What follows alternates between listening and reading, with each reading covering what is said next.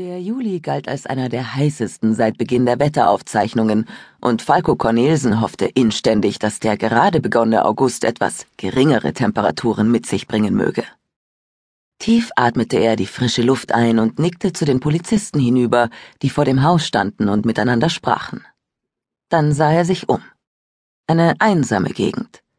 Bis zum nächsten Ort dauerte es mit dem Wagen über die Landstraße etwa eine Viertelstunde. Wenn jemand hier herausgekommen war, dann entweder weil er die Gegend gut kannte oder aber ganz gezielt das Opfer hatte aufsuchen wollen. So weit von der nächsten Ortschaft entfernt waren selbst Jogger oder Spaziergänger eher unwahrscheinlich. Eine schöne Gegend, wenn man die Abgeschiedenheit mochte, dachte Cornelsen.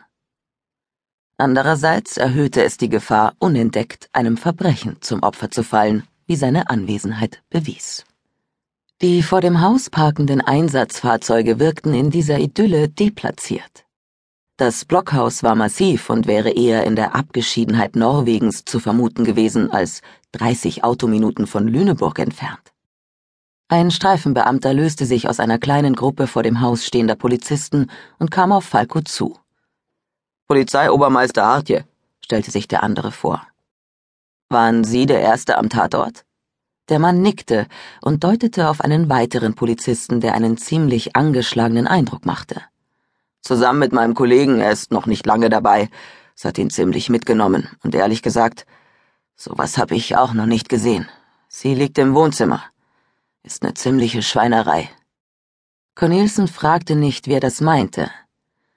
Ihm eilte der Ruf voraus, dass er ein geradezu außergewöhnliches Gespür für Tatorte besaß, so dass er darauf vertrauen würde, dass auch dieser hier ihm alles erzählen würde, was er wissen musste. Und den Rest würden die Ermittlungen bringen. Dann wollen wir mal. Er streifte sich die Plastikhandschuhe über und betrat das Haus allein. Der Beamte hatte sich wieder zu seinen Kollegen gesellt.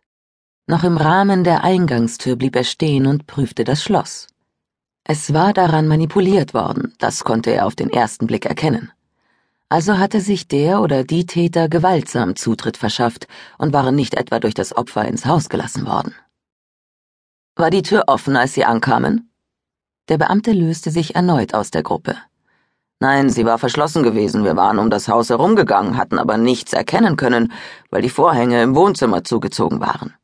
Nachdem wir mehrfach geklopft und uns niemand geöffnet hatte, hatten wir mit der Dienststelle Rücksprache gehalten und schließlich den Schlüsseldienst informiert. Sind die Einbruchspuren also vom Schlüsseldienst?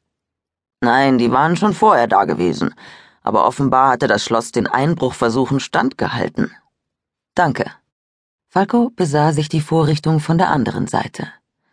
Eine hochwertige Sicherheitsanlage, nicht aufgesetzt, sondern im Rahmen versenkt. Die Hausbewohnerin hatte sich zu schützen versucht. Vergebens, wie Falco bitter erkennen musste. Er drehte sich um und wandte sich vom Eingangsbereich ab, zog nun seinen weißen Overall und die Schutzschuhe über. Im Innern des Hauses war es dunkel. Holzdielen gaben bei jedem seiner Schritte ein Ächzen von sich. Es gingen fünf Türen vom Flur ab, von denen vier verschlossen waren.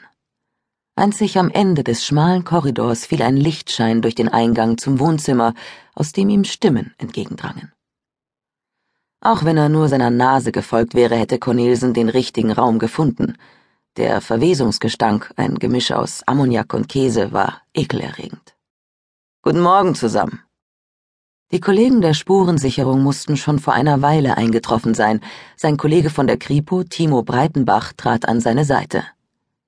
Hallo Falco, begrüßte er ihn. Willst du die Fakten hören? Cornelsen hob die Hand. Noch nicht, ich möchte mir erst selbst ein Bild machen. Er sah die Ermittler an. Habt ihr schon alles fotografiert und gefilmt? Breitenbach nickte.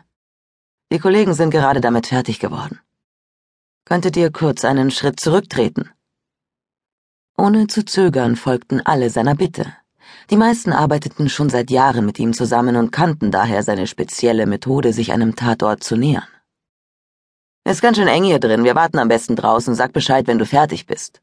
Timo bedeutete den Kollegen mit einer ausholenden Armbewegung, den Raum zu verlassen. Es gab Tage, da nervte ihn das Vorgehen seines Vorgesetzten. Im Grunde hatte es hier kein Profiling gegeben, bis Falco diese spezielle Art der Ermittlung in Lüneburg